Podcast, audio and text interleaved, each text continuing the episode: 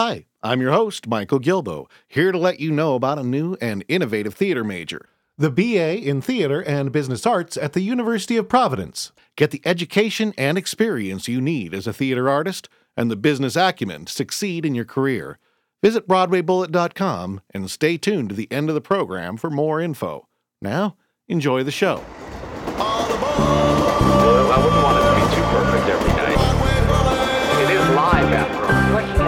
At Center, it sounds very huge and elevated. And that's what it feels like. Like once you're working there, because Rent is about much more than just friendship, love, and musical theater. It was about something that shook musical theater. People are becoming more and more comfortable with, you know, issue of people being different. I mean, we do it all. I mean, you know, we don't we don't back away from anything. Welcome to Broadway Bullet Volume 212 for July 10th, 2008. I'm your host, Michael Gilbo, and you know, festival season is upon us. So we got some great festival shows here. We've got Opa, the Greek musical. We have got A Nine Nine Go to Hell. I pronounced that wrong again, and you'll hear in the interview. I just you have a mental block against getting that. We also have the Midtown Children's Musical Theater Festival along with the performance. And opening up the show, we have got uh, off Broadway and now Broadway producer extraordinaire Ken Davenport. Uh, he produced Altar Boys, My First Time, and uh, Awesome 80s Prom, upcoming. Jason Robert Brown 13, and yep, he was in the iPhone commercial. He's also going to be doing a new feature for us regularly called The Producer's Perspective, based on his blog of the same name. So, got a bunch of stuff going on, news, and a bit of everything as always. So, uh, let's kind of jump into the program. Up close. Well, I'm pleased to have in our studio possibly one of the busiest producers on and off Broadway in New York, who, uh, amidst all this, somehow found the time to come down to our studios to chat about uh, not only an interview, but a, a brand new segment we're going to have on the podcast every episode. Ken Davenport, who is the producer of Altar Boys, Awesome 80s Prom, My First Time, uh, the upcoming 13 by Jason Robert Brown, lots of other stuff. In the middle of all this, somehow keeps the time to give us a great blog at producersperspective.com about all his various insights into the aspect of doing business in this crazy world of theater. Ken, how you doing? I'm doing fantastic. Thanks for having me. It's great to be back. Now, my very first thought when I finally stumbled across your blog and started reading it is number one, where do you find the time to write these great blogs? And two, most people would probably sell all this information you're giving away in a book. so That's a good idea. Dang it. a year late. Uh, when do I find the time? That's uh, a very good question. Although, I, it, you know, I started blogging almost about a year ago, and I said, you know, I'm going to give this a shot. I had an idea for something, and I and I threw it down on paper, and I found that I enjoyed it. And it was a way for me to kind of purge a lot of the thoughts that go on in my head constantly. That kind of, oh, if only, why can't we do this? So I thought it was kind of an outlet for me as well. Uh, and I remember also what it was like when I first started and uh, didn't even know I wanted to be a producer per se. But I was a production assistant and I was just starting out. And I remember wanting to learn more about it and what kind of makes our industry tick. So, and there aren't a lot of places to go for that. I mean, there is, of course, the CTI, Commercial Theater Institute. the biggest, yeah, I felt CTI gives a really good kind of like, you know, textbook example of what works. But what I kind of like about your website is you give kind of the the real story that doesn't often leak out. well, I do. You know, I have uh, about ten years uh, as a company manager and a general manager experience under my belt from being on the inside. So I kind of learned the business from you know that desk where I process the payrolls and the budgets and the house seats and all that sort of thing. So. But before I got to that place, and even when I was there, and I had questions about producing or thoughts, really questions about why things were done a certain way, which is the big problem I believe in our industry. So much of it is done a certain way, and we don't ever question it. We don't ever ask why or how that became that way. And you know, there is a there's a bunch of books out there, but which are fantastic kind of textbook. Uh, you know, the Donald Farber books. Who you know, he literally wrote the book on on producing and entertainment law. But I couldn't find any kind of practical applications, and I would ask people, and uh, so I thought, you know what, I'm going to get this out there. I'm going to start this blog as a way to get out all- everything that I've been thinking, as well as hopefully those all those producers out there that aren't yet producers that don't even know they want to be one to expose them to this world and hopefully get them to sign up. Now, as you mentioned, I think you know I have the the theater interest industry is kind of steeped in this. So we do things this way, which is kind of odd because it's a creative quote unquote business, and the fact that it ends up so much like Fortune 500 that are mired in you know obsolete or you know ineffective thinking matters. I, I guess my biggest question is: Are we just stuck with those, or can those practices be shifted? Well, that's a great question. You know, it remarkably the theater is not a very old industry or Broadway, I should say. You know, I really focus on a lot of, of Broadway, which is very different than theater in general. What works in Indiana may not work in New York City. So when what I talk a lot about uh, on the blog is of course marketing and all sorts of things, but also what it takes to get a show to work in this 10 to 15 block radius in the middle of Times Square, which is very different. Some people, you know, have said, "Oh, you're so commercial. You're so you're looking for the big kind of hits." Well, not necessarily. What I tailor my blogs to are what works again in a specific uh, area. I wrote a blog just a couple days ago about how Vegas and Broadway and how it's very often. I think this actually may be your first, our first producer's perspective column blog. but how you know there seems to be oh Spamalot's going to go there and Avenue Q is going to go there and their uh, Vegas kind of buys up all these shows and it's not that easy to transplant a show from almost you know uh, from one coast almost to the other. There's very specific uh, locales, and what works in each one is very unique. Can it change? Absolutely. I wouldn't be here. I wouldn't be writing a blog. I wouldn't be doing this if I didn't feel some of these archaic methods of doing business could change. Will it change overnight? No. It's it's like you know water and the tide like rushing against rocks. It's not going to you know wear away that shore right away. But over time, if the new producers out there, which are the tide, if the tide keeps hitting at it and, and doesn't relent, slowly but surely we will see some changes, which uh, aren't about making more money. That's not what any of the changes I advocate Yeah, are right. for. They're really about for doing more theater. The more changes we can have, the more financially viable we can create the environment, then the more risks that can be taken a lot of people argue that there are no risks on Broadway. There, there are not as many new plays, although this year was a great example uh, of the opposite of that. But that's because the economic structure is so difficult. And if we can incorporate some of these changes and slowly get rid of some of these archaic business practices, then perhaps, perhaps there can be more risk and room for more product. One of the practices that I kind of noticed is it always puzzled me, and then you did write a post kind of on the same thing, which really started really hooking me into your your podcast. Is I mean to your blog, is the mere fact that you know in the pop world, Britney Spears and Justin Timberlake would not hire the same PR person.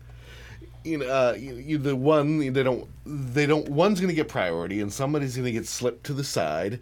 You know, and it's too important for them to have you know competing priority and then you were also talking about like basically industry secrets and you know the mere fact that you know somebody's marking the secrets yet this business with advertising and you know I mean there's a bunch of PR agents but you know without naming names we'll say that the majority of the shows seem to cluster around two PR firms That's exactly right. and I find that just baffling nothing against the PR firms or their work No. but s- somebody's got to end up with the priority in It's it's a real problem, and we we have a very niche specialty industry, so it requires a very specific skill set and very specific relationships. And people will argue there isn't enough product to go around to s- support a, like 10, 15, 20 competitors in each specific industry. I don't know if I buy that per se.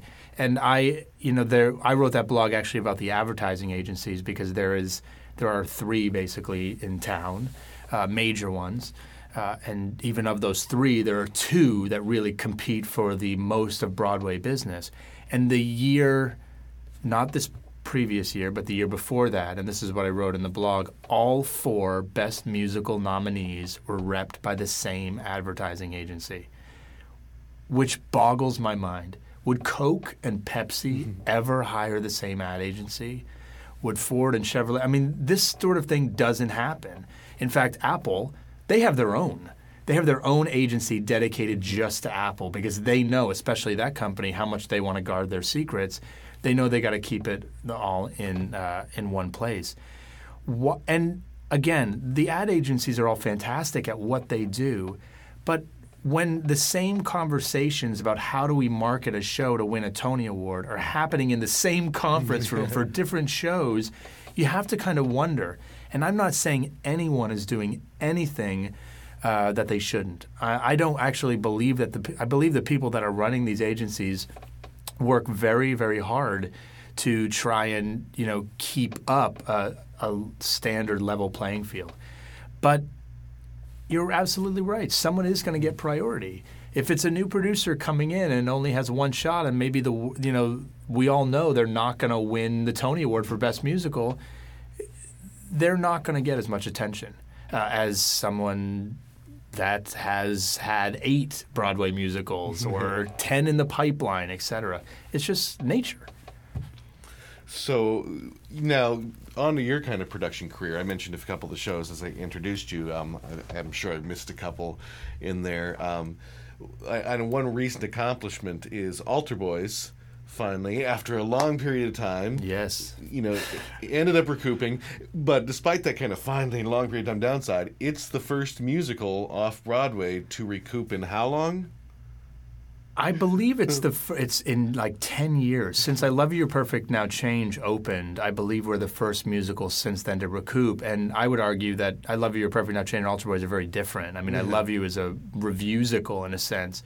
It's a great show. I love it, but it's it's not a book musical. The last book music, musical to recoup, there were some rumors about Hedwig, and if any of your listeners actually know uh, if that did recoup or not, we've heard yes from some people, no from others. When the movie came out, it did. I'm gonna I'm gonna guess that it's the back end stuff Yeah. that got it to recoup. You know, not the actual production. But that's just a pure guess on.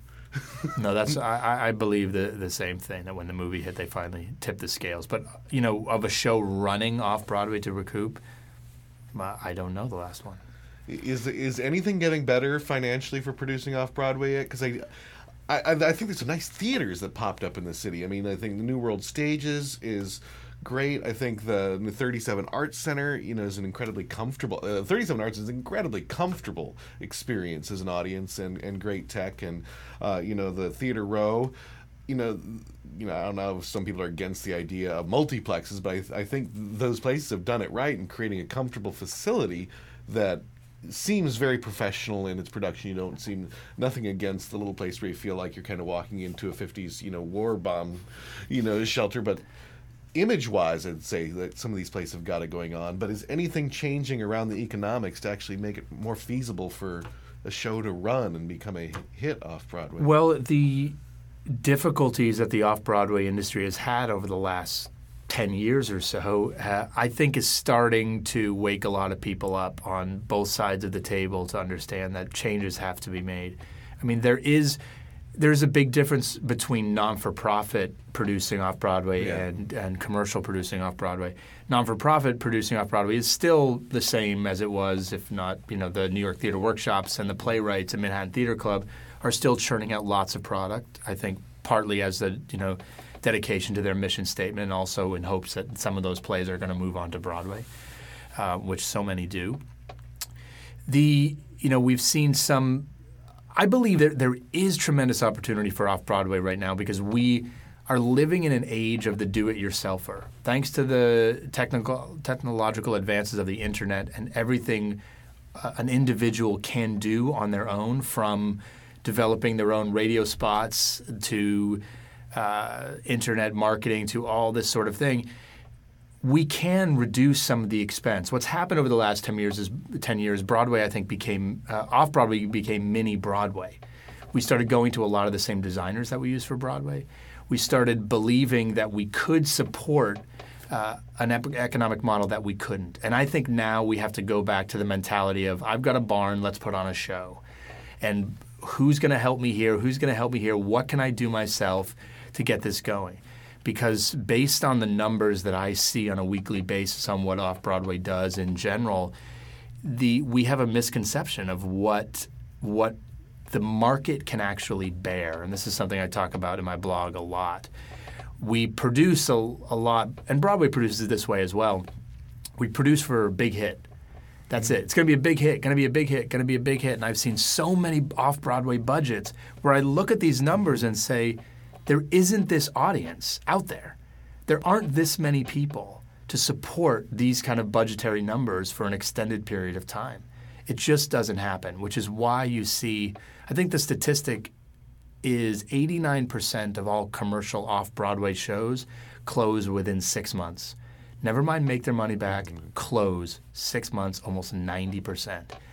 That's because the economic model isn't. And I think recently, even six months almost starts to look like a long run. For Oh, absolutely. It's like you hit six months and wow, you ran. Yeah. not like not you profited. You ran, cool. You know, and and that's a huge problem. We have to, you know, eh, people get excited. You're, you know, Adding Machine is a perfect example, which got rave reviews and got uh, won awards, and they're closing prematurely. They extended, then they were supposed to run to the end of summer. Now they're closing in the middle of July, I believe, and that uh, I'm sure they didn't come close to making their money back, which is very disappointing.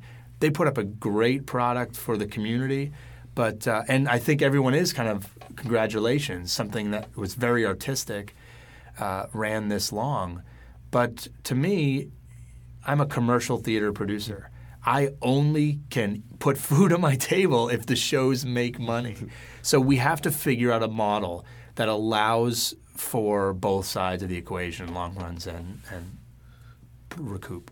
know, on, on my one thing I've seen, especially you know, just fielding and finding people who want to come in and interview and perform or whatnot, what, and and I know you found some ways around this, but I'm, I'm sure you've also butted your head up against this.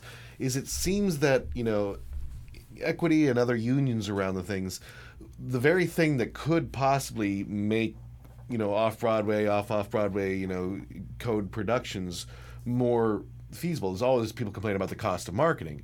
The internet has opened up so many ways of reaching people at a smaller level, but so many things of what they could do creatively to market and interest, I think, their audience are quite frankly just shut down or clamped on, or they're treated the same as if it's one area where it seemed in, in certain things, like i.e., putting video up on the internet or you know filming some things, doing some video blog, you know, the interactive things to help lure in an audience, are treated is either a flat out no, you can't do it, period, or on the same financial model as if they're trying to fill a two thousand seat theater.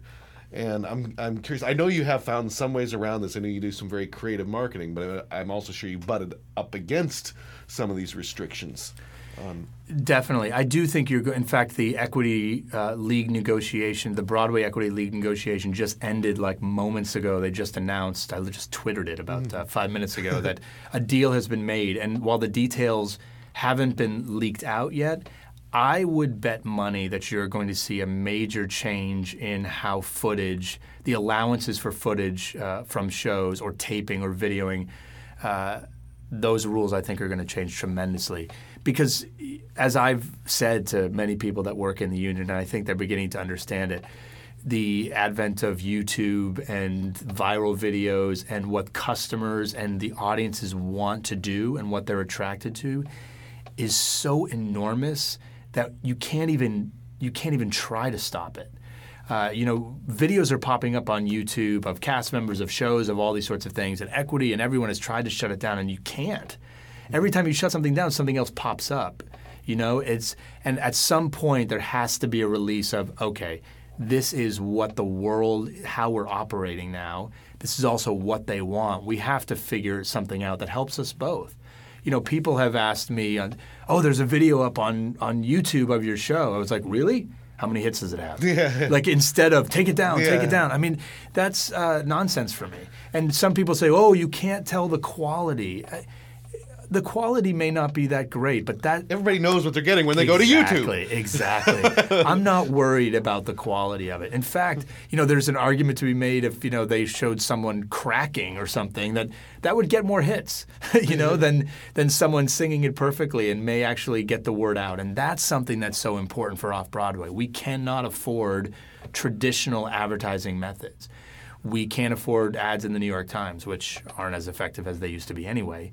But we can't afford uh, big radio buys or television buys. We have to come up with new sorts of ways. So those sorts of uh, things are, are crucial to the development of off Broadway.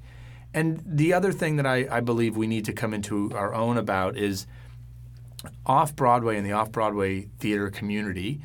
Uh, there is an audience out there that just wants to see off Broadway. I happen to know because of some research that I do that over 30,000 people a month Google the words off Broadway. That's just on Google.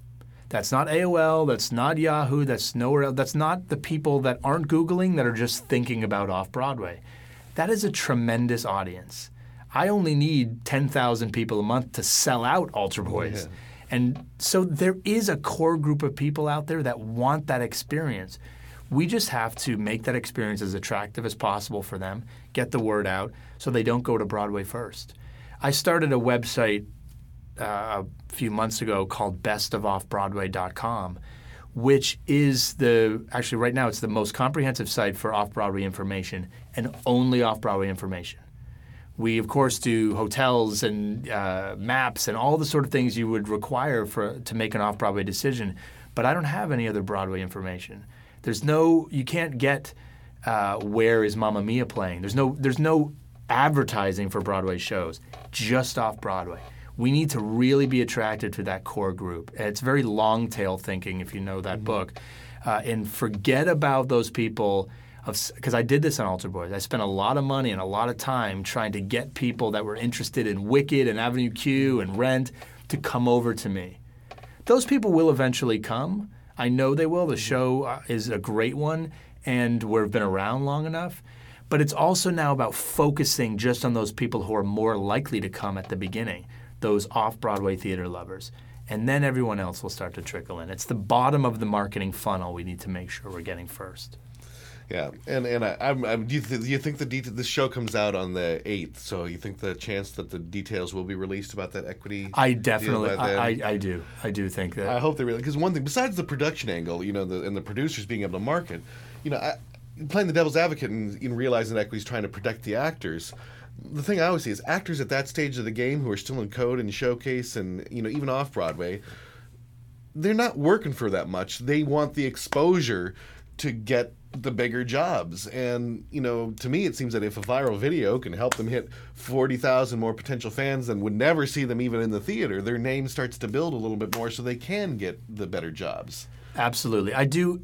I do understand Equity's point and wanting to protect the actor. I just think that the ti- you know the the times are changing, and I think it's not as much protecting the actor anymore. It's actually these actors that are going home making yeah. viral videos and you know webisodes and all sorts of things on their own just to get that. Well, but I will say there seems to me to be a difference between, say, for instance, wanting a producer wanting to utilize tons of Christopher Fitzgerald's time on you know on Young Frankenstein versus you know, an off-Broadway producer trying to put up a show for two hundred thousand dollars that everybody knows is going to, you know, lose money anyway in the first place. That they'll be lucky to get 100, 150 bucks in the theater every night. For him to ask the actor if he's willing to do some extra things. Uh, there's just a huge difference. Huge. That's a, that's a huge, di- and that's where I hope that they've seen that there is a difference between asking the big stars that are busy and are doing a lot of stuff and do have their agents and the careers and are getting the things versus the actors who are doing these shows trying to climb up the ladder. Yeah, and more often than not, these actors are willing to do this mm-hmm. sort of thing. I find, you know, Cubby Bernstein. You know, look at all the people you saw on that. Uh, so, yeah, I, I, think you will see some changes, and there and there has to be because it is a new form of marketing and, and it's a very essential one, especially for the smaller shows. And we've done some stuff. We did a backstage video of Altar Boys that was fantastic for us. I mean, this is what people want to see. They want to see the insider stuff. They want to see the actors away from the shows a little bit uh, in podcasts like this, and they want to get to know them. And that's that's what this new form of marketing is all about. So, kind of before we wrap up, I know you got a couple things on the on the table for this fall and coming. Anything you want to talk about briefly here? And I I'm sure we'll uh, one of the producers on 13, which is uh, opening this this fall. The official announcement hasn't even been made at this point yet, uh, but uh, I'm very excited about this show. It's going to be fantastic, and you know, with the score by Jason Robert Brown, who uh, is, is an incredible writer, and I actually know from way back. I went to NYU. My first class at NYU was a singing uh, singing class at the Lee Strasberg Theater Institute. I sang "Why God Why" from Miss Saigon, and I turned to my left to hand the music to the accompanist, and uh, it was Jason Robert Brown, who um, coached me for a while back then. This was 1991. Is a long time ago. So I know Jason from a, uh, from a long time. So I'm I'm thrilled to be on the show. Uh, with him, so I've got that going on, which is exciting.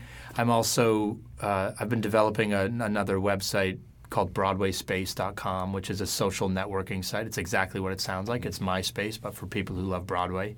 And that has really taken off. Uh, and it's a lot of fun. And another, I mean, you sense a little bit of a trend here. I, I was one of these kids that that loved musical theater and loved Broadway, and I used to listen to Les Mis while driving the 30 miles to school. And then when I pulled into the parking lot, I used to switch it to like MC Hammer, you know, because I didn't want anyone to hear that I was listening to Les Mis because uh, no one else did in my school. And I was thinking last year about what it would be like if I had given given the chance to connect online to people that loved Les Mis or Broadway as much as I did. And we live in that world now. We didn't in the early and late 80s. Uh, so I developed this site, Broadway Space, to do that, to connect people all over the world, just like you've done with this podcast, to give them an opportunity to get connected to what's happening here and meet other people. And those are the sort of things that I believe help the brand of everybody. If we can cultivate and gather all the passionate theater goers and Broadway lovers in one place, that's what's going to, that's audience development. I actually hate those words. I hear this all the time. I go to breakout sessions at conferences. Who wants to deal with audience development? And I run the other direction because it bores me to tears. But audience development is is about providing people with a fun, exciting experience that they don't even realize is growing their love for what we do. And that's what Broadway Space is all about. And that's what that's what I believe, you know, uh, shows are all about. It's it's about content. It's about giving people content to get excited about, and so that they see show after show. So Broadway's around for years and years and years, and we can incorporate some of those changes that I want to do. On kind of a final, uh, little more silly note, uh, the iPhone commercial that you were in that ran everywhere for several months. How did how, did that have any effect on your shows or you as a producer? Just any? Absolutely. The, that iPhone commercial was one of the luckiest things that has ever happened to me. And it, it's exactly what it looks like. You know, so many people that go, I've actually been, you know, I've got a little bit of a reputation for being kind of uh, uh, Broadway or off Broadway stuntman about doing these kind of guerrilla tactic, tactics. So I get a lot of people going, Ken, how did you do it? That is amazing. You got on an iPhone commercial. Did you call Steve Jobs? What did you do? And as much as I'd love to say, yes, that was me, like working the phones, and it's not at all. It's exactly what it looks like. I love my phone. They were looking for people who love their phone, and like soulmates, we found each other. And I've also told people when they ask that same question, like, you know, did it help? Uh, I, you know, I was an off Broadway show uh, my first time because it ended up being about my first time, and even you know me as a producer in the blog. Uh, and I told people that I would have taken a commercial for you know the Chicken Shack in like East Hoboken or something on public access TV. Never mind a commercial for arguably one of the best technological advancements of the 21st century by one of the leading companies in the world that ran on Gossip Girl, Monday Night Football, everywhere. So it had a tremendous effect uh, on the show. And awareness. I mean, things that my first time, which the commercial talked about, can't afford that kind of brand awareness. Off Broadway usually can't afford those types of branding campaigns. And that really branded the show. Uh, and it was fantastic. the new one comes out soon. I'm, I'm hoping for another call. All right. Well, Ken Davenport, the producersperspective.com is your blog. And despite what you said about being New York centric, I find it I, I think that almost anybody who's interested in producing theater, or even acting, to learn kind of what's about the business, maybe very Broadway centric, but I kind of the biggest theme I see is to try to open your eyes and look at new ways of doing things, and in that hence I think it can help out you know somebody running a community theater in you know Omaha as much as You're right. Actually, I've gotten great emails and feedback from people all over the the country. You know, saying, "Hey, I'm trying this. I'm trying this," and my response is always, "Good for you for just trying it." Some things work, some things don't. But the point is. Uh, to get out there and try do new things, and a bunch of people have responded that things that they're incorporating that some they may have learned from the blog, others they may have just gotten, oh, you know what, that made me think about trying to do this instead, uh, is working for a lot of people, which is really what it's all about. All right. Well, look forward to hearing your thoughts on the program every uh, episode in a new regular column. Been kind of looking for something else kind of regular to go along with this. So thanks for stopping by the studio and best of luck with everything. My pleasure. The hmm. Call Board. Jamie McGonigal and Joe's Pub present Broadway Loves the 80s Volume 3, a concert featuring your favorite Broadway stars singing their favorite hits of the awesomest decade ever. Directed by McGonigal and Xanadu's Marty Thomas, with music direction by Ben Cohn, Broadway Loves the 80s will take place on Sunday, August 10th at 9.30 p.m. at Joe's Pub. The host of the past two concerts, Mo Rocca, will return for this third incarnation. Currently scheduled to shake your love on August 10th are Jen Colella, Nikki Renee Daniels, Eden Anthony Rapp, Kate Shindle, Marty Thomas, and Ugly Betty's Michael Urie. Then, the Manhattan Theater Club is pleased to announce that three time Tony Award nominee and two time Drama Desk Award winner Brian Murray will join the cast of its upcoming world premiere Broadway production of Nick Whitby's To Be or Not to Be, based on the 1942 motion picture To Be or Not to Be. Hmm. The production, to be directed by three time Tony Award nominee Casey Nicholaw, will mark Whitby's New York playwriting debut. In other casting news, the producers of Spring Awakening announced Weed star Hunter Parrish will join Broadway's groundbreaking musical hit in the central role of Melchior, the brilliant young radical, on August 18th. Hunter can currently be seen as Silas, the rabble rousing older son of Mary Louise Parker, on the highly acclaimed Showtime series Weeds. Yeah, and describing as a rabble rouser. That's fun. And finally, the Mark Taper Forum will reopen September 13th and hold a gala celebration hosted by Dame Edna. Dame Edna will cover red carpet arrivals, which will be followed by cocktails, dinner, a preview performance of John Guare's The House of Blue Leaves, and the Taper. The Taper has been closed since August while a 30 million interior renovation has taken place.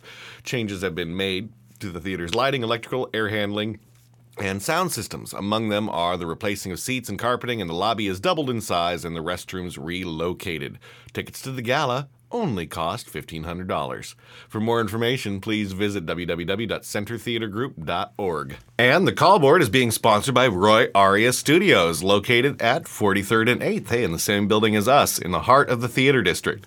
They've got tons of great rehearsal spaces, performance venues at a great price, and they've got a staff who has been involved in all aspects of production and truly knows how to help out however you might need it. The spaces are equity approved and they're easily accessible by Port Authority, Penn Station, and all subways. Feel free to give them a call at 212 957 8358 or send an email to bookings at Roy Arias Studios for any inquiry or to view the spaces. On the boards. Opa! If you saw the my big fat Greek wedding, I think that's drilled that particular exclamation into the minds of many people in the United States. And there is a well, I'm guessing a Greek themed musical taking place at the Midtown International Theater Festival starting on the 19th of July called Opa. And uh, we've got two of the writers here with us in the studio. We're also going to hear a couple songs from their demo. Uh, Mari Karras and Laurel Ollstein. How are you doing? Hi, Very great. good. You want to introduce yourselves really quickly and uh, say what you do at the show so people can connect the voice with the name? I'm Mari Karras, one of the creators of the show. I've also worked on the book and lyrics. And I'm Laurel Ollstein, and I'm a co-writer of the book.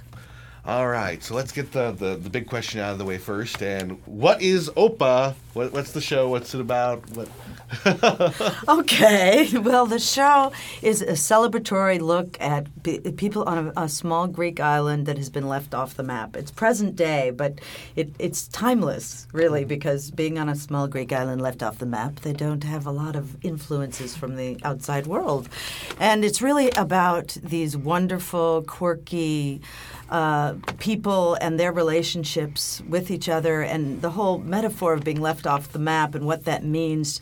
Some of them enjoy being left off the map in, in their own worlds, and some think that they want more out of life, and it's what they find out from each other, and um, what happens to these people when when they get discovered. So, uh, what what was your thought process? How did the show come into being? What made you want to start writing this or germinating the ideas? Well, the real story is that I went to Greece for a three month trip that turned into five years. And while I was there, I had a lot of time to observe my fellow countrymen. And I said, someone should do a musical about these people.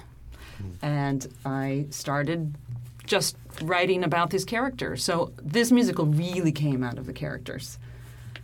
So, how does three months turn into five years? Oh, that's a whole different show, my That friend. might be another play. it was a good run while it lasted. It didn't end too long ago, actually. But um, and my father, who's a film and TV composer, Nicholas Karras, um, we started doing a father-daughter project together. So I had the good fortune of working with him on it. Unfortunately, my father passed away last year, so um, I have a lot of his songs represented in here. But we do have another fabulous composer named Nick Katsopoulos who is coming in and putting in his own music and his own touch, and and that's great. Yeah. Now, does does Nick's family wonder which Nick is the composer? Because there's probably like 25 Nick. There's a lot of Nicks in Greece, I've noticed. There seems to be five names. I don't know what that is, but we're using them all in the play. That's right. Well, before we continue, how about we play uh, the first song from the demo that we're going to play on this? Um, the title track, Opa. Is is there anything that needs to be set up with this song? Not really. I think the lyrics sort of speak for themselves. Opa is, you know, living your life out there. It's an exclamation of happiness and joy, and that's what this song is, and that's what the moment in the play is about that too. All right, well, let's take a listen. Opa, it means get out there and get going.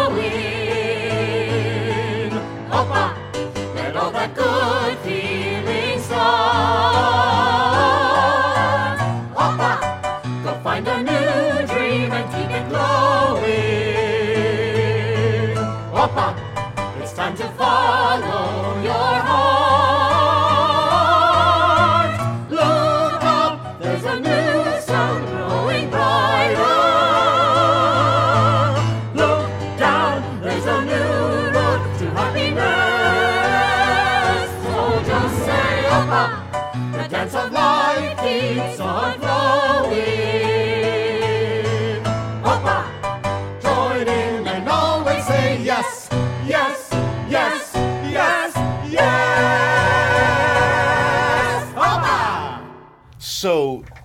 Show is going on starting uh, July 19th, the Midtown International Theater Festival.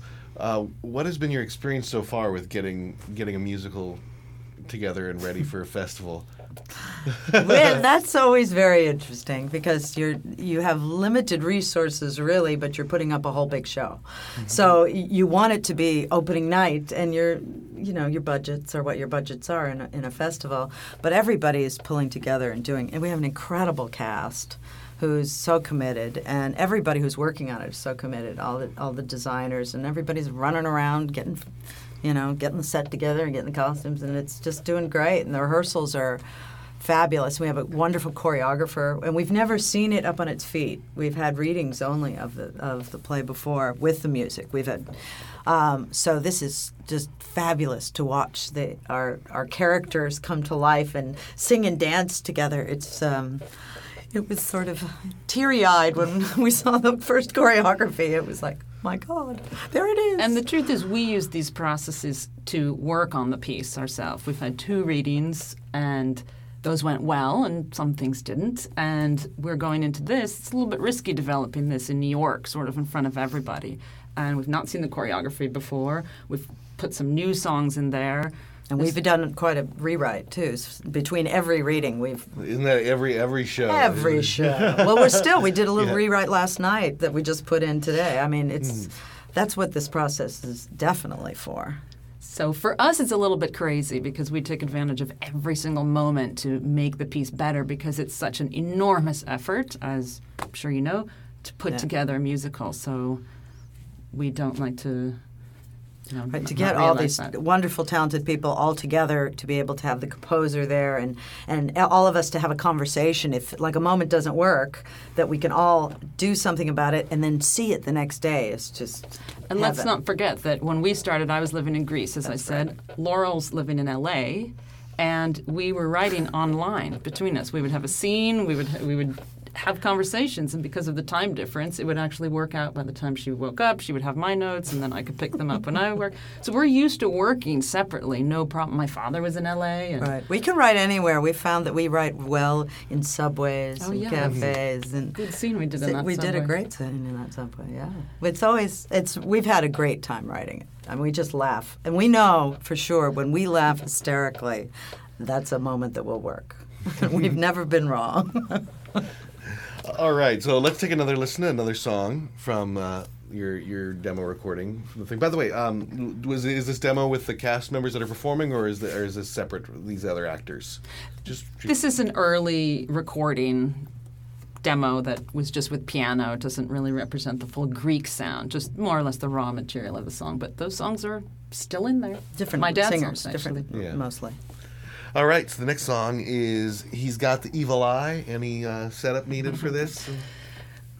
Well, this is a big gossip scene. All the little widows are running around telling the story on how, you know, someone from the past is coming back to claim his wife and all this. And our hero, Costa, is, um, you know, head in hands. And so in Greece, we say, oh, he must have the evil eye, you know, he's under this curse.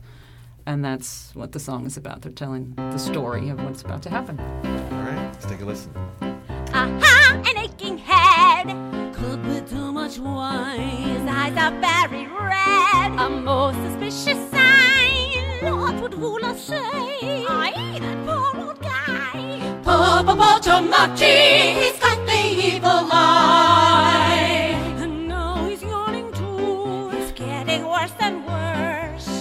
Worse. What would Sula say? He's underneath the curse. What would Sula say? It's too plain to deny. Popopotomati, he's got the evil eye. There must be something hidden, some secret reason why. Popopotomati, he's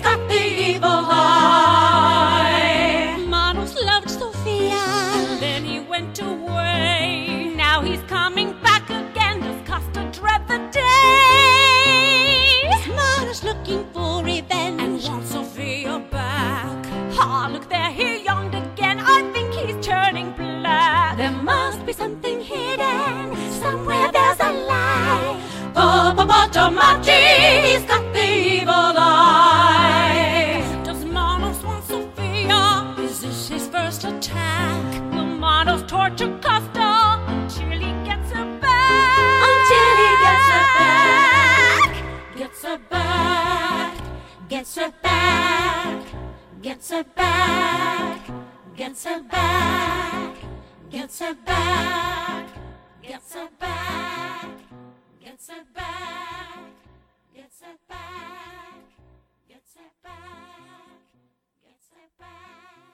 All right, so this is a comedy. Yes. and and I think and and it's clearly about a culture. I think a lot of times when you know with these kind of cultural you know theme things, people always like finding the quirks and the differences in the in the personalities and the things that make us so alike and but that are distinctive oh, and different. And as a comedy, I'm going to guess you focused on a lot of the things. So I'm kind of curious within the Greek culture whether it's with whether it's in the show or whether it's not. Maybe some of the more humorous, distinctive quirks that you seem to have you know discovered and enlightened in in the show and in your own experience. Well, the funny thing is that um, I'm I'm not Greek. I'm I'm Jewish, and I'm the, the Jewish part of the team here. We actually uh, jokingly call it OIPA every once in a while.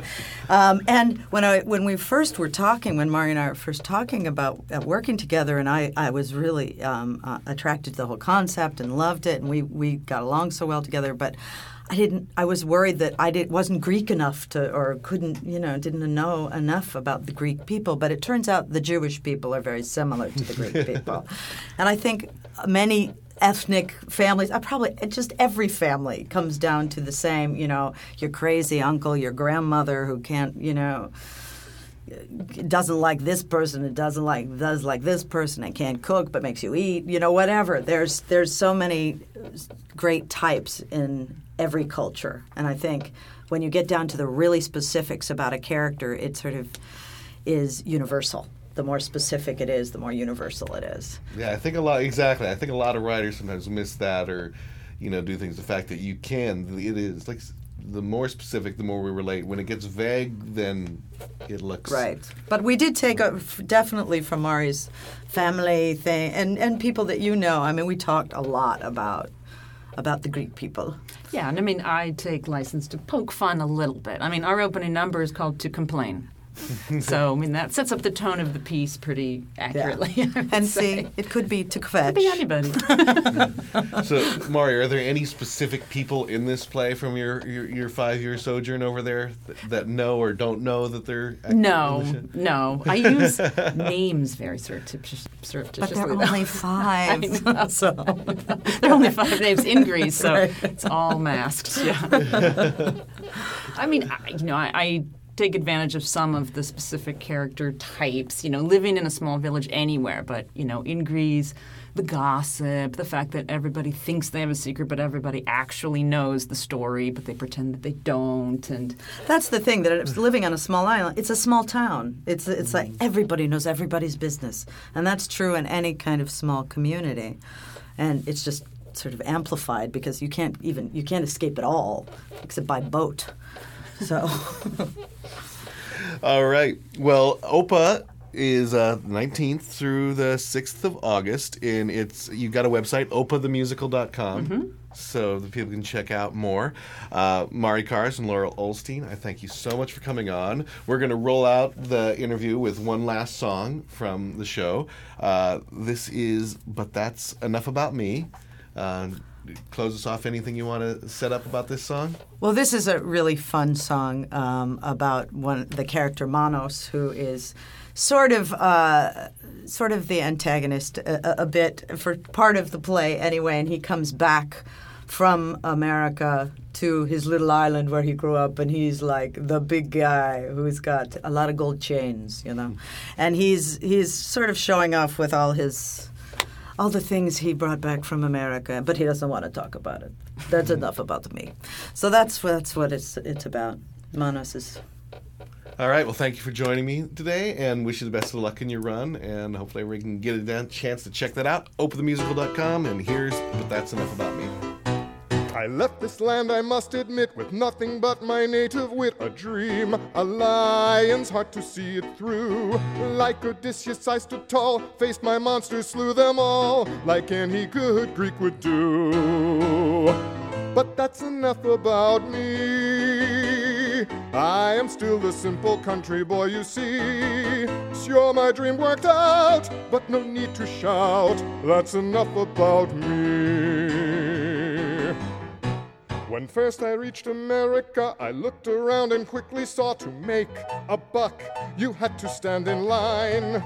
So I'd get there early, get my ticket. Secret is, then I'd find some poor slob too late to get his. And for five bucks, sell him mine. Five bucks for an hour's work, not bad money. but that's enough about me. I am still the simple country boy you see. Sure, my dream worked out, but no need to shout. That's enough about me. By American philosophy, they judge the worth of your idea by the clothes you wear, by how you speak. Why am I such a successful businessman? Because I can walk and talk like an American.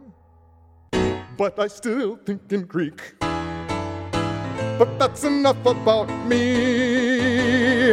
I am still the simple country boy you see. Sure, my dream worked out, but no need to shout. That's enough about me. That's enough about me. I am still the simple country boy you see. Sure, my dream worked out, but no need to shout. That's enough about me.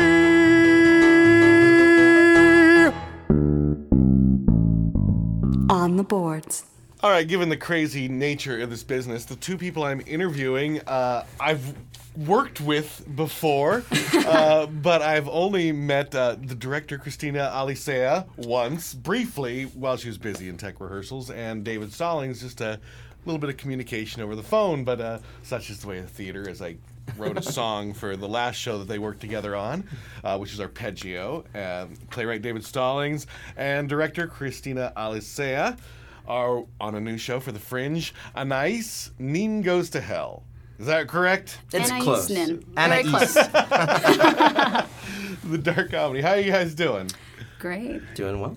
It- It's always weird meeting in situations like that. I mean, because I met you, Christina, but you were you were like in tech rehearsals. Yeah, so- I was crazy, and you know, I- as usual with me in tech, I was just running around. I probably nodded at you for a second. I was like, "Great, thanks for writing the song, Michael. I'll see you later." and that was yeah, running around like crazy. Well, so tell us a little bit about your new show. Anais Nin Goes to Hell. I might probably take that Anna wrong. Goes to hell. it's it's we'll get it right. Anna with an East. Uh, she's it's a it's a fun dark comedy that takes place in Hades, and uh, it was the winner of um, Boston Theater Works Unbound Festival in 2007, and it uh, just we just found out yesterday. Currently, it's, a semifinalist. It was the semifinalist this year for the Princess Grace Award. So Was that voted on by the public? uh, no, no, Call-ins, there's like know. a special little committee that that heads up all of that Did a stuff. popular play that wasn't quite as good but appealed to the American people get more, more calls? So this this is a really dark play that I've been, it, it- but yet extremely funny that I've been trying to work on. Probably for had the idea five years ago, and it's just been kind of brewing. And we've had this play written for a couple years, and just finally. Yeah, David done. and I uh, work a lot together on, on most of his plays. He allows me to help him, give him some critique and, and whatnot. And I remember we've He's been grimacing. working He- on. I don't think he likes the critique. He was like, okay. Only from her. I don't usually from listen to other people, but Christina Uh, I listen feedback to. probably is a, is a more appropriate word, I would say. And um, and we were working on a play of his uh, called Folie à Deux um, a few years ago, and he had just started brewing this idea of Anais Nin Goes to Hell, and we'd been talking about it, and he started little rough drafts. So it's really interesting now, a few years later, how it's developed, and now we're actually doing it in the Fringe uh, at Fringe NYC Festival. So it's it's been like a long journey to get here, and I think it's exciting. So how many shows have you done? Because I know then this is at least three that you're on right now. Um, with David? Yeah. Yeah, this is the third. This um, is the third that we've I've- collaborated together yeah, for. we work really well together. Um, even, we fight a lot, but it's always good. It's the good fight, right? If there's no fighting between a writer and a director, usually the play's going to be boring. So yeah, so it seems to usually work out really well. So we, you know, we keep working together. Um, so yeah, this is kind of like a well-oiled machine. He, he and I working together at this point. we don't even speak anymore. it's actually pretty true. We don't. It's a Jedi. it's a Jedi mind trick. I give him like a little weird eye gesture, and he goes, "Oh yes." So what are kind of your individual backgrounds in the theater, and how, and how did you come to be uh, writing and directing here in New York? Um, well, I moved here about seven years ago, and uh, initially I was actually an actor, and I, I started working with a, a theater company in the city, and and just started playing around um, with directing um, while I was exploring acting as well, and then I I soon came to realize that directing was actually my passion, and um, and just focused all of my attention on that, and and pretty much um, have been um, teaching myself through working, you know, like honing exactly my craft as a director, and that's what I've been doing the last, you know, however many years. And then David and I met, um, and he gave me that first play Folie à Deux to read, and we just started talking about it. And he realized through just just conversation that I might be a, a somewhat a well suited uh, collaborator for him. Uh, I was uh, college uh, as an actor as well, and uh, was a closet writer. And I would write all the time and never let anyone read it because I was extremely shy. Writing is very personal. Acting can be very vulnerable and personal too, but writing it's all But if you from act you. and don't let anybody see, it's a little odd. Well, the thing with acting is you can always say, I didn't write the characters, so that's really not what I'm. But I wrote all the characters, so everything that's happening to them I came up with. So that's a little vulnerable. And, um, and, and so when I came out here, I was acting, and I really realized many of the projects I, I was working on, I wasn't inspired on as an artist. I was really working, but I wasn't pleased with the work. It just wasn't what I wanted to be doing. So uh, I quickly started writing and just came out. I finally, I finally let people read my work. So that was nice. And this particular play came from uh, ideas from college, from philosophy courses I took there, which uh, were I'll never forget it. A philosophy teacher, a man, said in class, uh, "Women will never make good philosophers because they pay too much attention to detail." And I was so offended. I was, and I'm not a woman, but I Oh, was oh, just so John every- sit down. clarify, David is just not- to clarify. But uh, well, you know, in Boston, it was funny when it won that award. I went over there, and the literary manager was like, it was a blind read, and she was like, I thought that we were going to give it to a woman this year. I, we thought that a woman had written this play, and then we we looked once we had chosen the winner, and oh, a, a man wrote this. That's You know, true. actually, I had a friend who had a reverse situation. Her name was Bryce, Oh. and she, it was a woman's thing, and she wanted to go. Oh, we actually thought we were giving it to a guy. yeah, well, David, all his in all of his plays, a reoccurring thing I think is is that he writes incredibly strong, you know, uh, women, like very uh, three dimensional women. I think you know, which I find might be a harder perspective for a man to take, obviously. So, um, What I did with this play was I, I was like, fine, you know, Mr. Philosophy Chauvinist. I, I'm gonna I'm gonna find all of these wonderful women through history, and uh, I'm gonna who who were very important and who did have philosophy, and I'm going to bring them to this island in hell, and um, Because that's where they belong, those women philosophers. well, the, the yes, all women philosophers belong in hell. But no, uh, it, it was just it's it's it's become just such a great project, and it took on a life of its own. And all of these women are waiting for men, and that's what they do in hell is they wait for men until. Uh, um, Anais Nin. Wait, is this Sex in the City? We just saw that. Oh no, there's there's there's no Manolo Blahniks in this movie. Uh, well, Cleopatra, Cleopatra, maybe might have gotten her hands on some. Uh, Queen Victoria, definitely not. Um, and so uh, these women are waiting for men, and then this erotica writer, and she's uh, Anais Nin, the first female erotica writer, shows up and tries to. is there her a own big lay to claim on that? Is there like a lot of people claiming that they were the first female? Like, I don't think so. writer? Everyone was pretty, you know, set on it was her. Okay, because you know, in the 30s, no one wanted that response. She actually all she did was she wrote dirty stories for an old man, and he paid her a dollar a page to write these dirty stories, and then she finally compiled them. And it was first offered to Henry Miller, and he turned it down. And so she she she took the money to support Henry, and then she. Um, was like, well, I'm going to compile these into a, a little book called The Delta of Venus, among others.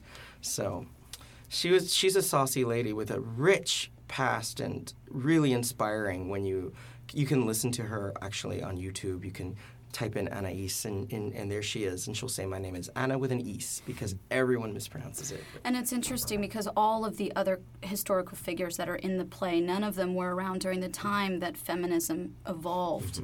So A- Anais is the only character that comes from that period. So she really does bring her feminist perspective to these women, um, which is what is so interesting about the play. Yeah, to women like Joan of Arc and Queen Victoria and my favorite is Heloise, which very few people is it know. hints from?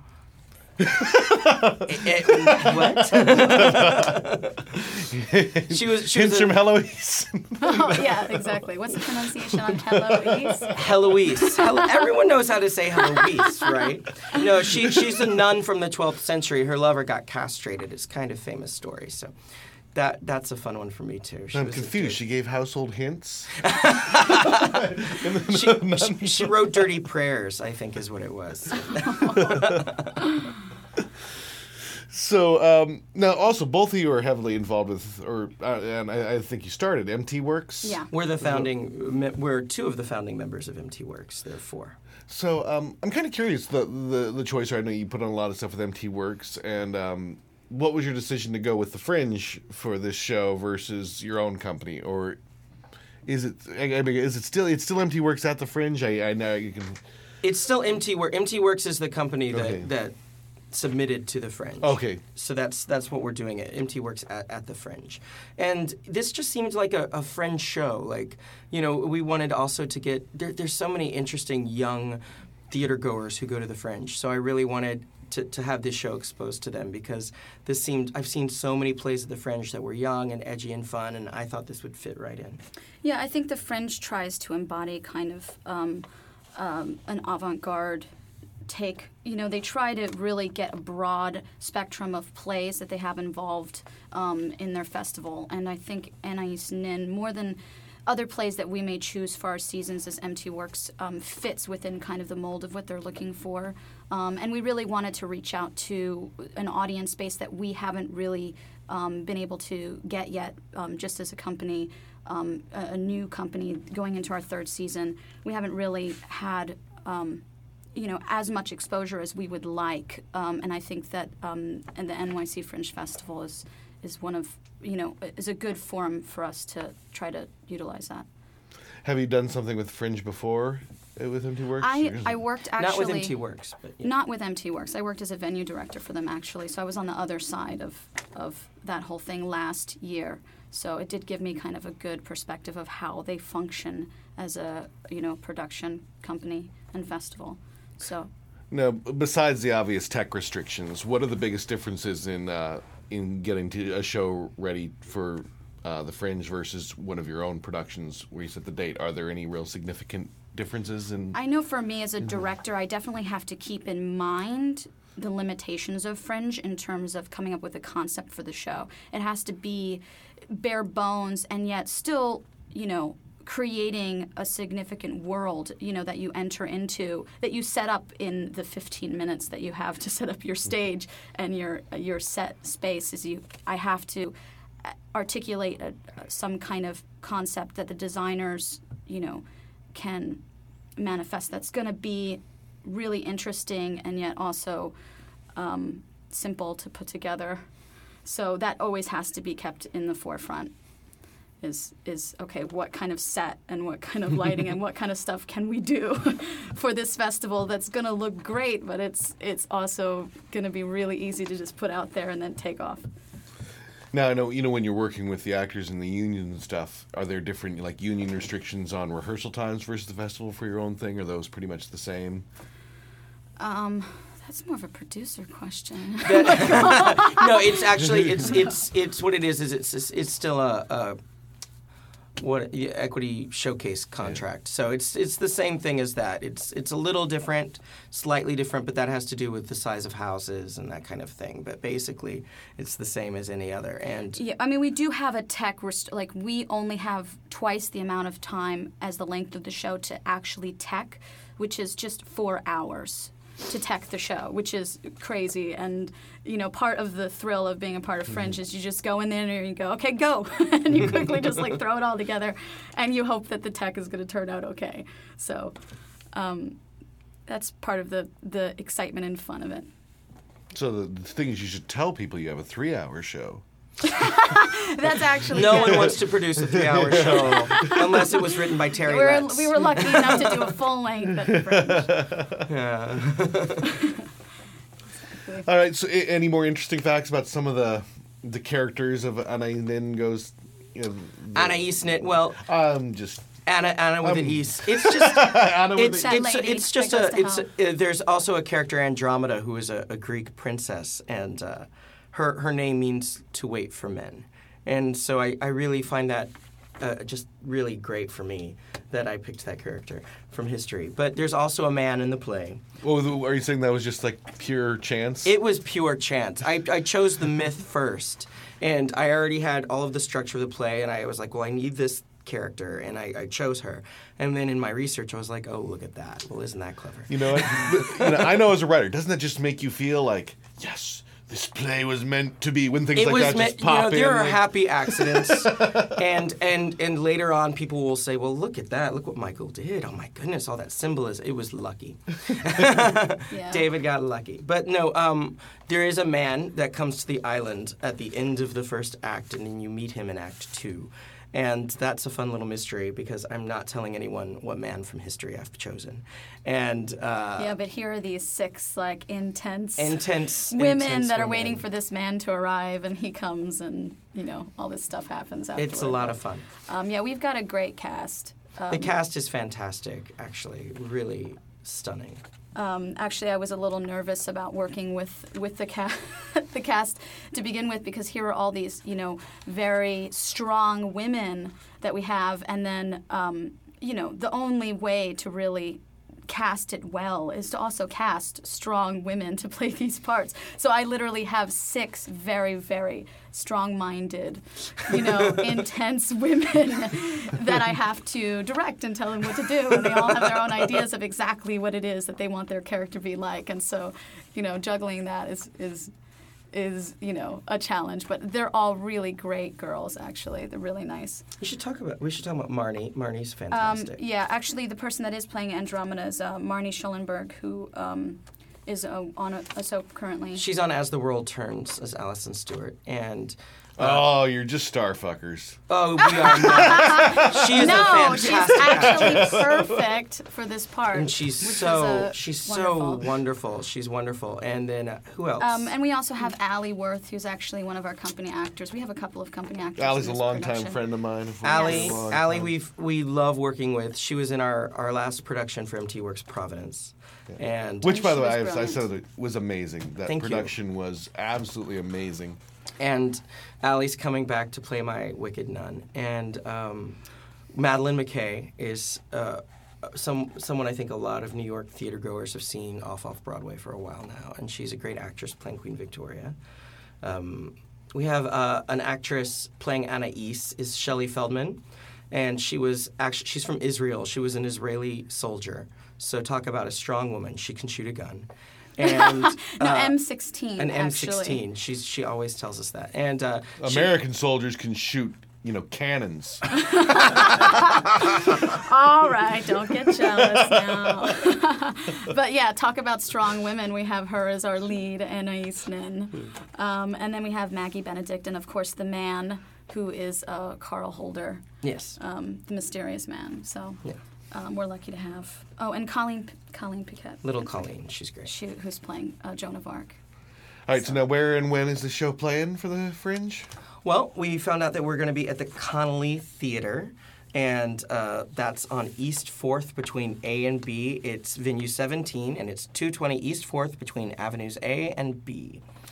There we We'll go. we'll have this on our, our website. Yeah, and we're also playing on uh, Friday, August the 8th, 9.45, Sunday, August 10th, 9.30, Sunday, August 17th, 7.15, Thursday, August 21st, 5.15, and Sunday, August 24th at 2.45. So those are Do you those, want me to repeat that so we can like? We'll have it on our going? web. Yeah, We'll- They'll we'll- have it on the website. But basically, the eighth through the thirteenth. 24th. Oh, the twenty fourth. Yeah, okay. yeah. Of August. It's going to be nice and spread out, so you have plenty of time to, to choose your date. All right, so it's Anais Nin goes to hell. Very close. Anna, Anais, East. Anna Anais. with an Ease. Yeah. ah, that's just uh, slow.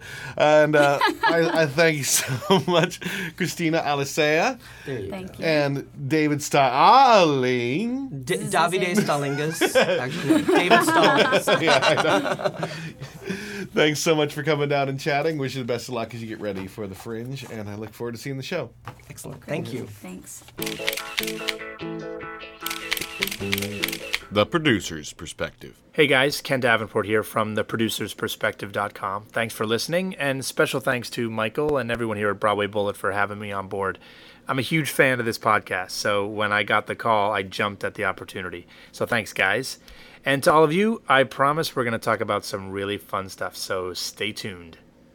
But for my very first podcast with you, I thought I'd answer one of the questions that I get most often, whether that be on a panel or from people on the street or even from some of the actors in my shows.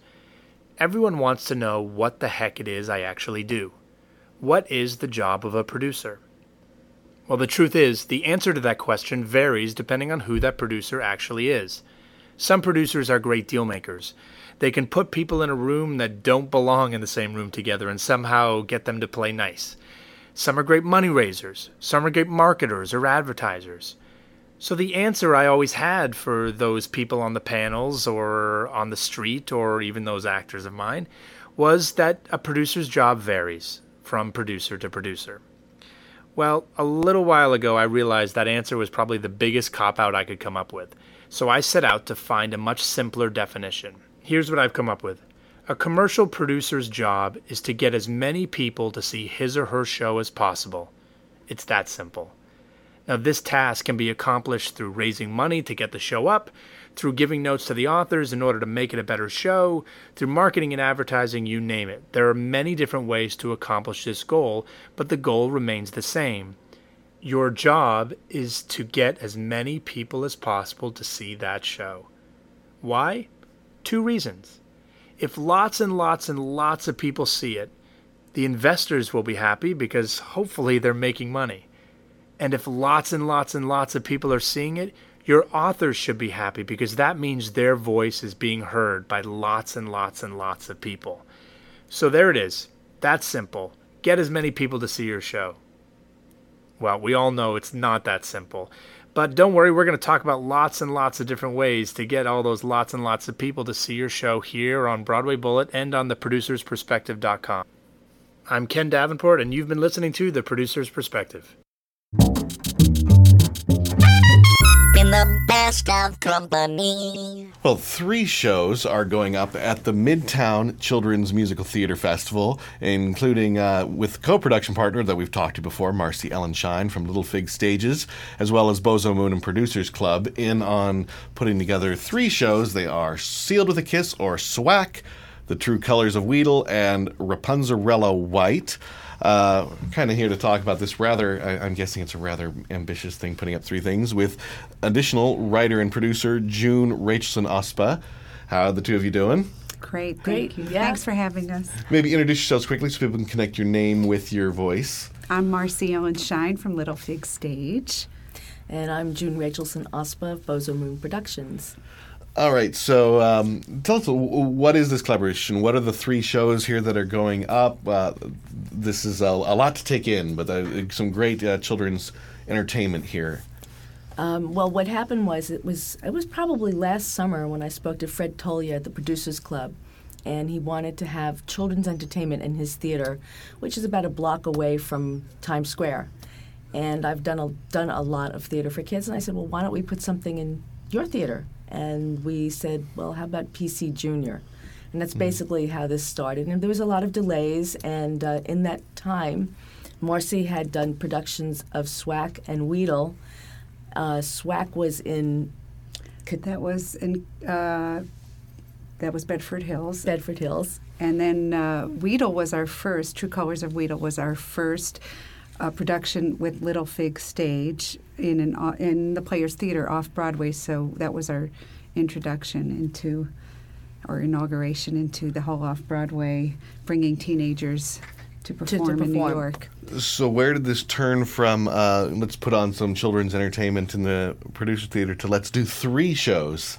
I'm- I'm guessing that's a little bit more ambitious than a. Okay. Um, that part was my partner's idea, Daniel Knighton, who's not here. And he said, Why not do a festival? And I said, Okay. And I went into Fred and I said, Let's do a festival.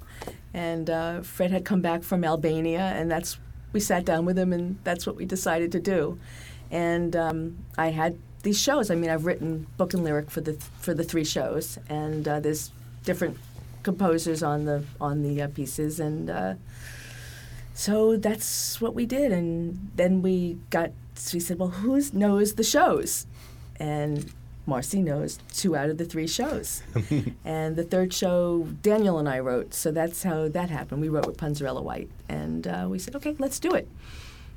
right now, before we continue, maybe we can hear one of the songs. You brought in a couple of the actors from the show to, to perform a couple of the numbers live here. Do you want to do you want to set this first one up at all? Okay. Um, the first one is the is the duet, which is the frog. The frog.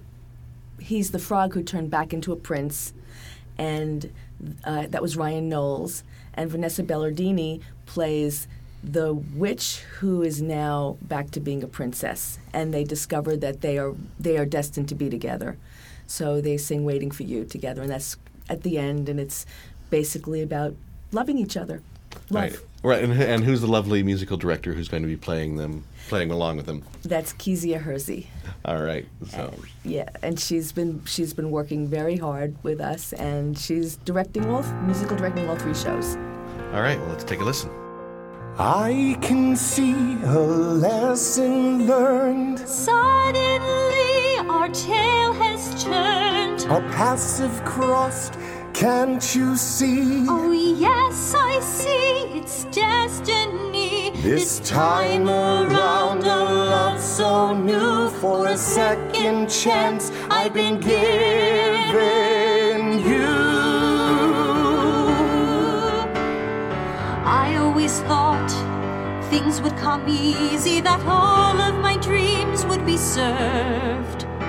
On a fine silver platter, nothing else mattered. All I wanted was the life I deserved. So I was to wish on the stars above to send me someone who I could love. The journey was long till you came along. Now I know what I'm gonna do, cause our love is true. I was waiting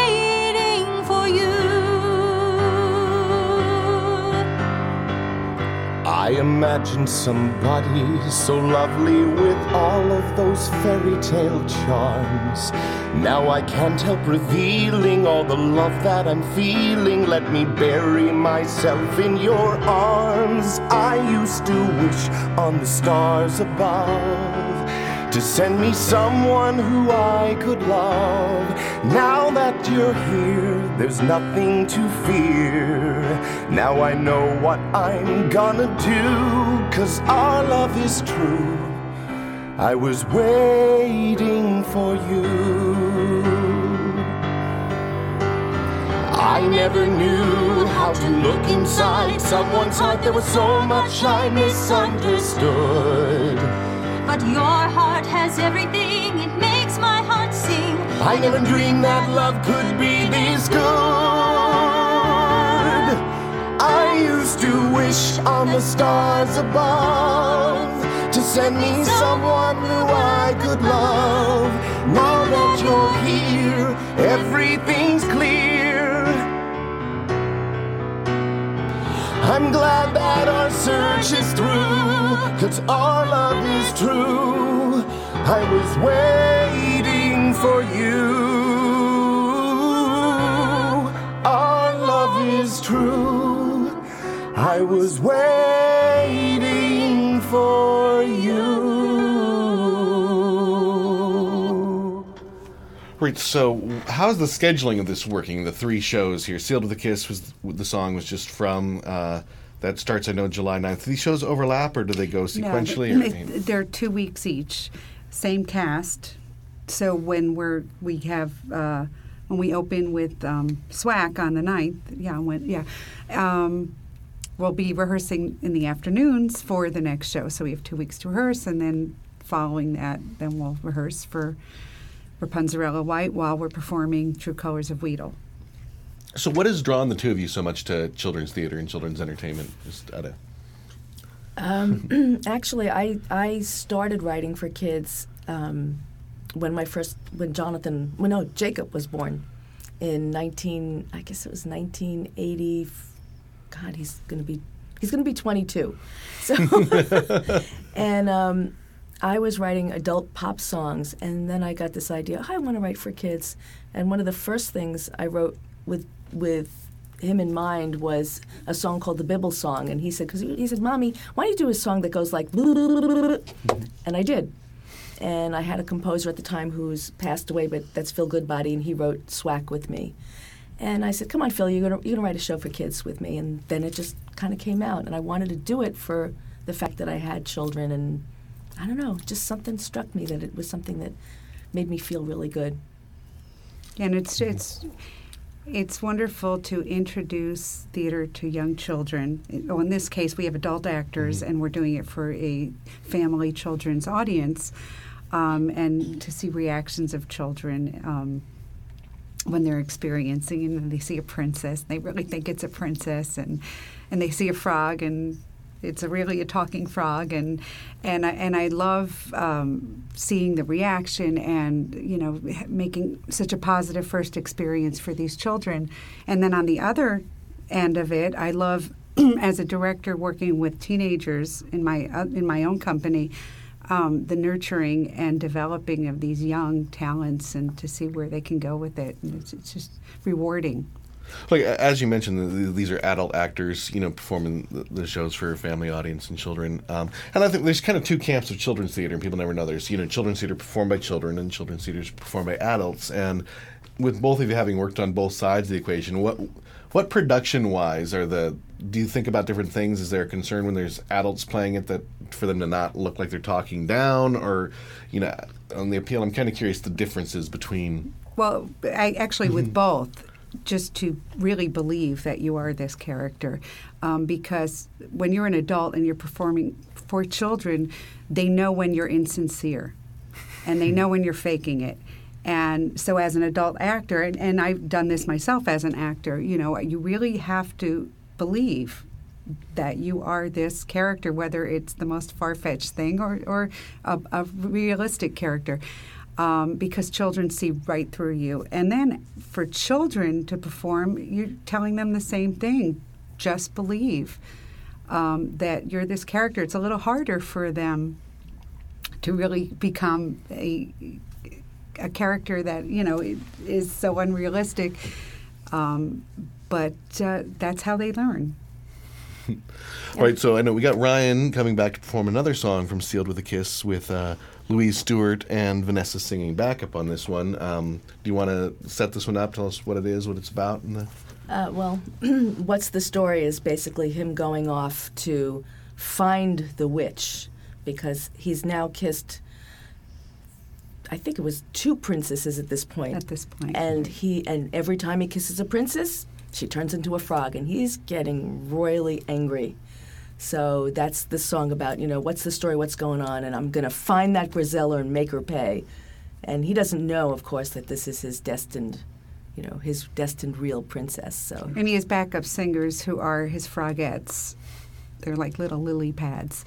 Um, so that's where Yeah. the female voices are coming from. All right, take a listen.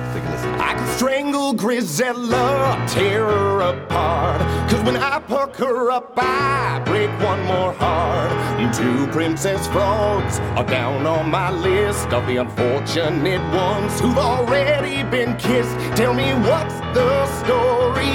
What's going on? I want a happy ending, but everything is wrong. Tell me what's the story? What's it gonna be? A nightmare? A It's still a mystery to me. I find that hex maker. I look high and low through the forest and meadow, unearth that old crow. Never rest, sun up to sundown. Return to Snow White, wearing my crown. Tell me what's the story? What's the tale? I want a happy ending, but I mustn't fail. Tell me what's the story? What's it gonna be? A nightmare? A romance?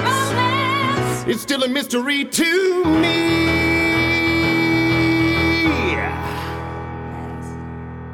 All right, so uh, tell us a little bit more about the details of how people uh, can get the tickets uh, and, and check out Sealed with a Kiss, SWAK, True Colors of Weedle, Rapunzarella White, all that. Well, there's a lot of ways.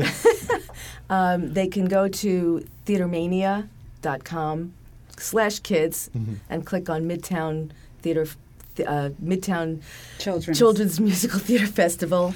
They can go to the Producers Club website. They can go directly to bozo, d- d- bozomoonshows.com. There's a direct link there. And they can go to littlefigstage.com and probably broadwaybullet.com right, after today. Exactly. and then they uh, they can actually go directly to the theater a half hour before uh, with cash.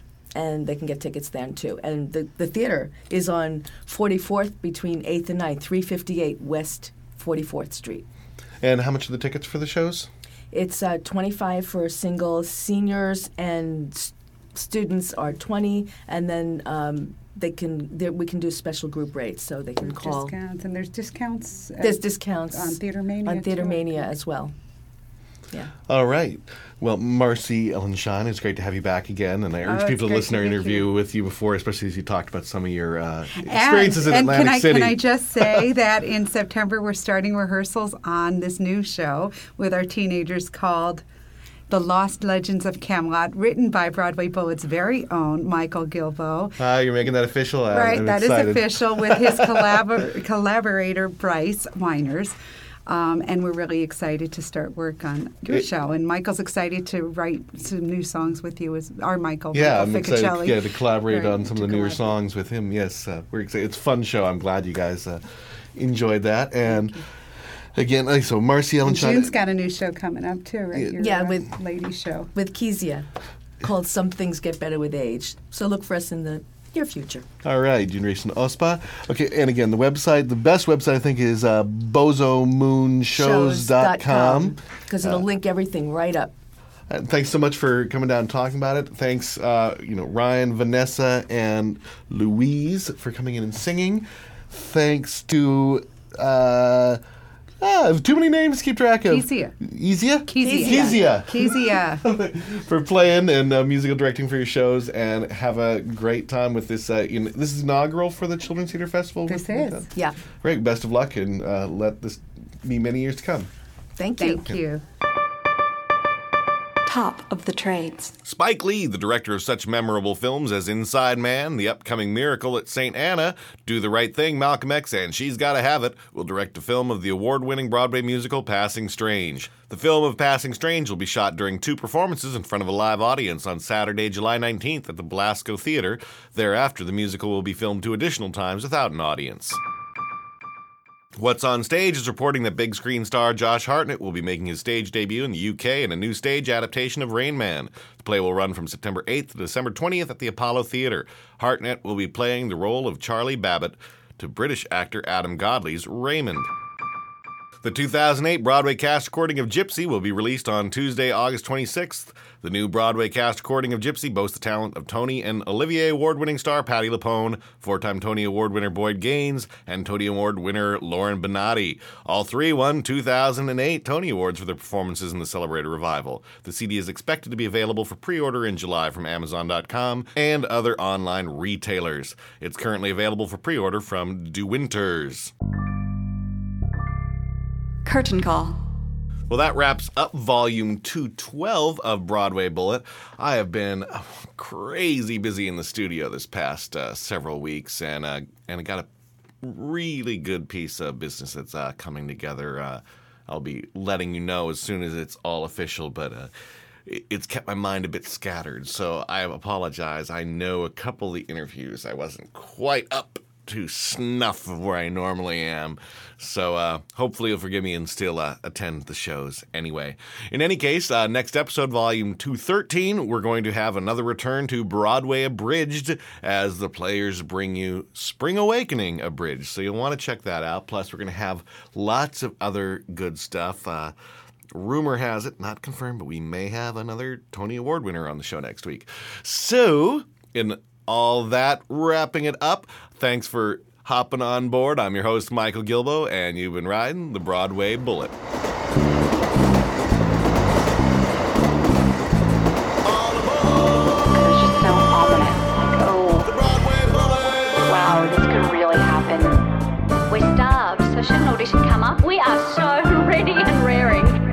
So Jake Krakowski says my name and I'm in the can. Actually, the Barfay thing comes from my whole life. People just going Folger, Bogler. So it didn't take much, though, when he um, proposed. I said yes. It's fun to know that those lines will stay in the show when other actors do it in the future. The hairs went up on the back of my neck. It was a thrilling moment.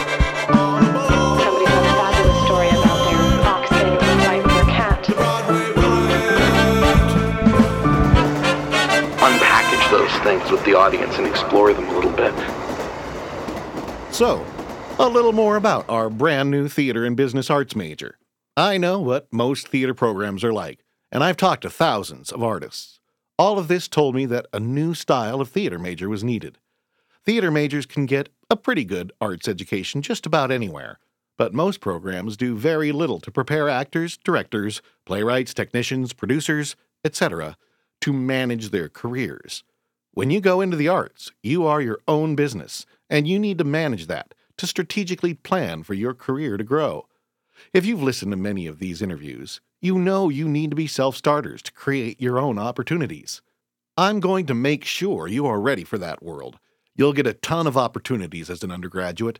Actors will act, even as freshmen. Designers will design shows right away. Playwrights will see their shows mounted. Directors will direct. Producers will handle shows from inception to execution. Outstanding guest artists will conduct workshops, and outstanding students will even work on this podcast and travel to New York with me for interview weeks. And if that isn't enough, we've got an amazing program that will pay all or part of your student loan payments, even private loans if you are earning less than $40,000 six months after graduation. That is an invaluable option that lets you pursue your passion in theater with less financial pressure. If interested, and I hope you are, go to BroadwayBullet.com. I'd love to help you launch your career.